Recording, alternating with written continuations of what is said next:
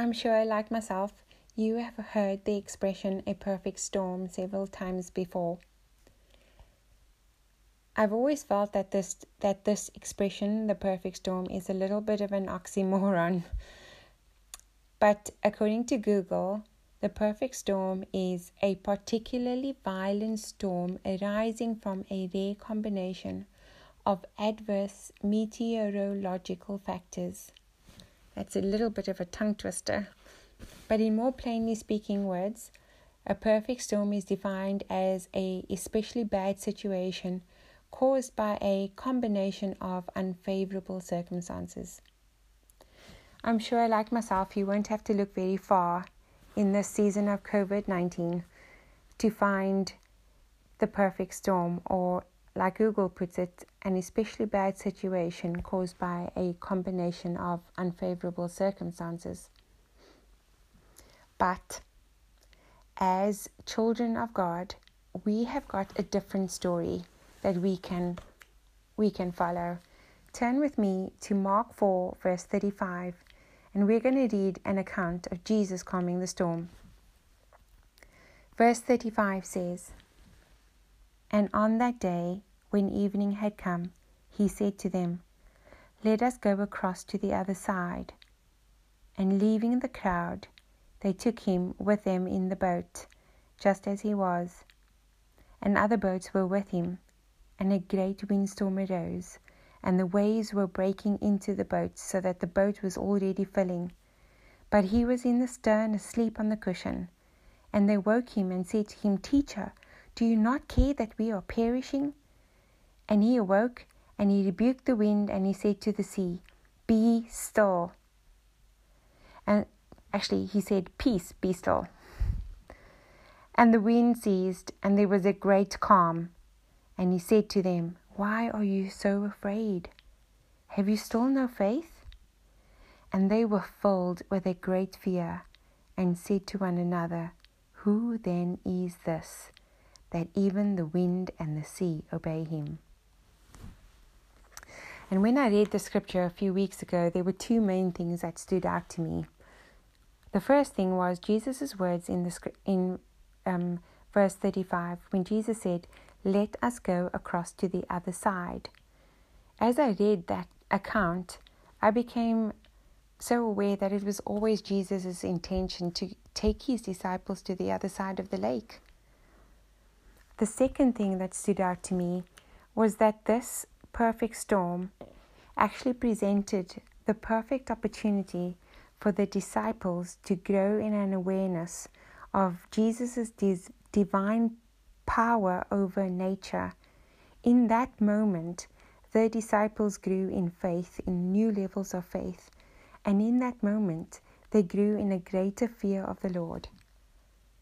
And I look at us in the season that we're in at the moment, and there are so many storms, and I'm so encouraged because I feel the Lord beckoning to my own heart to look at these storms with a new lens, with a different lens. Instead of seeing them as storms, I feel the Lord beckoning my own heart to look at them as opportunities to grow in faith or opportunities to see the Lord intervene or opportunities to grow in the fear of the Lord. I want to respond with all of my heart to those opportunities. I want to grow in faith where the Lord is telling me to grow in faith. And I definitely want to grow in the fear of the Lord. And I really feel like the Lord is saying to, to some of us, where the Lord has said to us at the beginning of a season, let us go across to the other side of the lake. I feel like the Lord is still saying that. Even in the midst of the so- storm, I feel like the Lord is still saying his instruction to go along to go ahead to the other side of the lake still stands.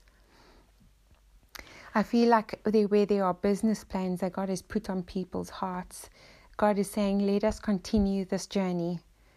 Where there is a people group on somebody's heart, and God has put this, these people on your heart, and in the middle of the storm, God is saying, let's continue this journey.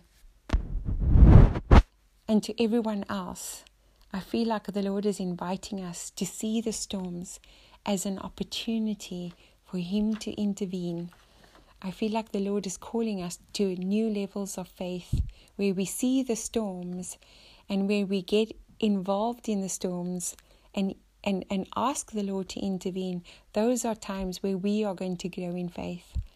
I'm so encouraged by what the Lord is doing in the season, and I'm so encouraged by His call for us, His children, to see the opportunity, to see the storms as opportunities for Him to intervene. Before we go, I want to pray for us. Father, thank you that we are children of a living of a living God. Thank you, Father, that where the world sees a storm, you see perfect opportunities. You see kairos moments to teach your children, to empower your children. Yeah, to lift your children into new levels of faith. And so, Father, we want to respond to what you are doing and what you are saying. And God, we want to come to you with our hearts open and with our hands open and with our eyes and ears open, God. And Father, I pray that um, you would teach us and you would show us where there are storms, God. I pray that you would teach us to see the opportunities. And God, I pray for every person listening to um, this podcast this morning. God, I pray that you would fill them with a hope in God. I pray that they would be um, beacons of hope and joy in their in their communities, God. I pray, Father, for every person um, listening to this podcast, that they would have eyes to see the opportunities in every storm, God. And I pray, God, that you would give them the voice to speak to the storm. And I ask for that in the name of our Savior Jesus. Amen. To everybody listening to this podcast, may the Lord bless your day and may you be pillars of hope in, you, in your community.